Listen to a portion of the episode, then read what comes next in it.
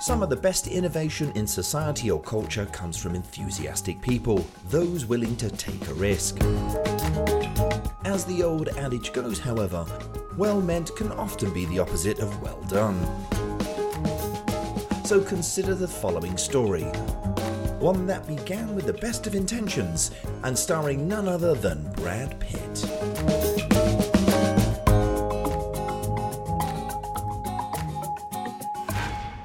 Hi, Heidi, and hi, Brent. Hello again. Ahoy. Welcome to episode 29. How are you doing? Pretty good. 29. Wow, that's a lot of episodes.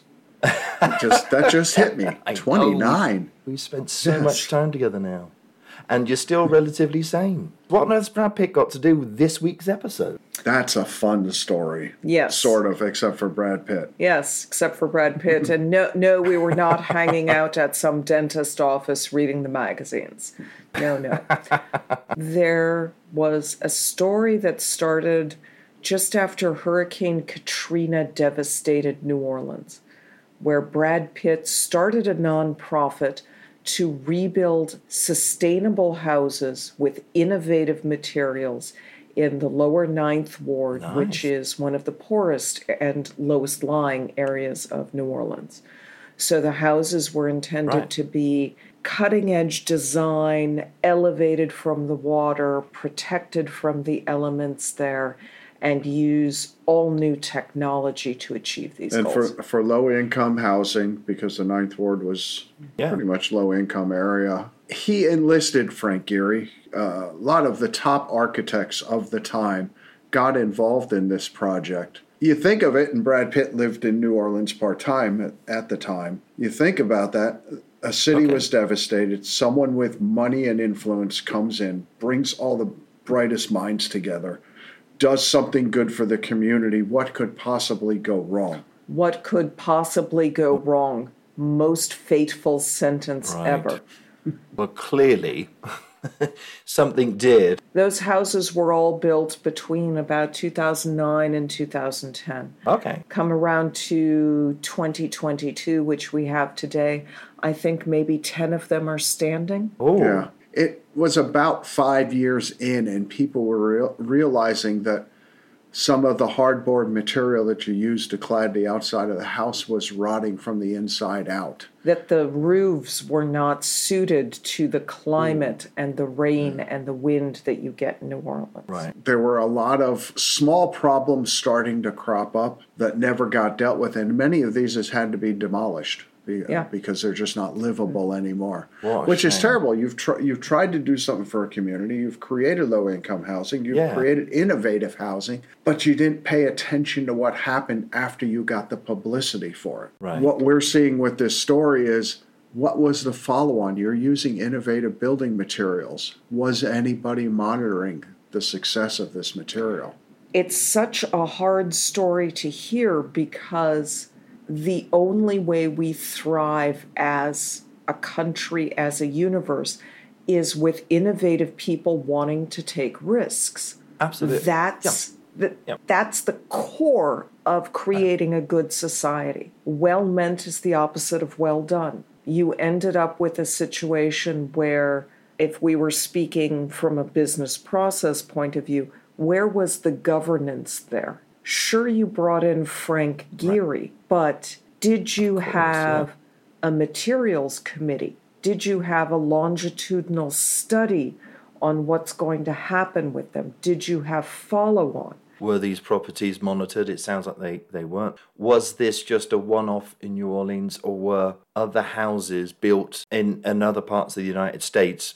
That was part of the initial PR Right. that we've created. We're changing the way affordable housing is made for the entire world, and that was part of the, the Brad Pitt Foundation Yep. story. I don't know that it actually went anywhere other than New Orleans. I don't think it did. Uh, when we were reading it and thinking about it, why wasn't this used as an incubator or a lab? Yeah. Find Yeah. out how the materials are doing. Figure out what you need to make, what adjustments you should make.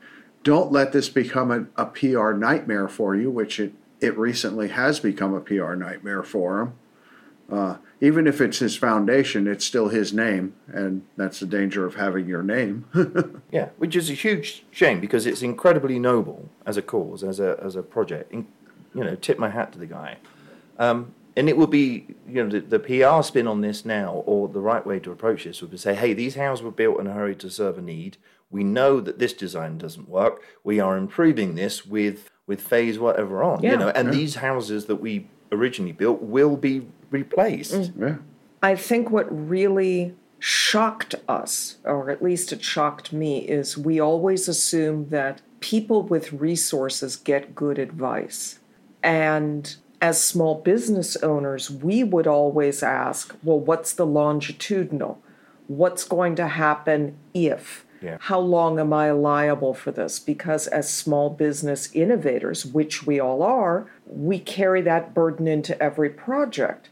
I found it stunning that there was no long term follow up on these intended or planned, Right. and that none of the builders who were engaged right. with this saw anything but a handoff as needed. You know, uh, here I am, I live in New York City. My building is fairly low tech. The highest technology in my building is my doorman. So I maintain my doorman by taking him cookies and giving him a tip at Christmas. Yes. I am informed enough to know that new house technologies have gotten really freaky. Houses are not houses are not houses. And so none of these building innovators considered that homeowners might need long-term support to find out how does the air exchange work? How do the high-tech windows work? Yeah, How often and do I, can't- need to change the filter? Yeah. Yeah, I can't imagine for a moment that this team of very high profile professionals skipped over that. And there's code for different places. You know, Denver's very dry. Uh, Yeah. New Orleans clearly isn't. Yeah. You know, it's very humid. Well, and, and Um, it's it's interesting when you think about the liability question. You can now own a car, and a car can have a recall after you've owned it for ten years. That automobile Yeah, yeah, manufacturer yeah. is still accountable to you ten years later. I saw there Yeah, was just a yeah. Tesla recall, I think, but you know. There was a latch on the front. Yeah, Yeah. but it was called back Yeah. for a little while ago. So it And also, it, it, and the, the, the real sad thing is now, of course, the, the city is is having to deal with this mess. Yeah. Mm-hmm. Now that's going to be even more difficult for the next person going in there to try and fix community housing and affordable housing. Right. You know, it's a problem that does need to be fixed and on a national level. Yeah, well, it goes back to the previous podcast with the dormitory that was designed to Yes, hold yeah. 6,000 people with no windows. with yeah. no windows. and I think that it really goes to innovation. Yes, desperately, we need new ideas. Yeah. But you cannot let these ideas go without structuring them as an incubator or a laboratory to test and come with results that then modify the process. Every time we innovate in an organization, there's always an intake process, there's a results measurement, and there's an acceptance evaluation. I don't know how Brad Pitt managed to not have people asking about that. And that's your message to anyone you work with: is you've got to go through those processes. Don't shortchange this project Mm. and end up where Brad Pitt, unfortunately, now is. Yeah.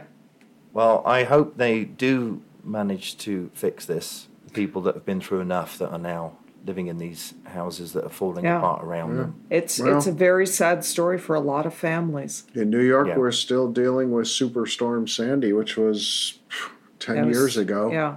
and they're still trying to rebuild houses. Yeah, we're still trying to rebuild from that hurricane. Yeah. So, everyone out there, please don't stop innovating, but just do it properly. Think this process through. And stop living where hurricanes happen. Yeah. Yeah, Yeah. absolutely.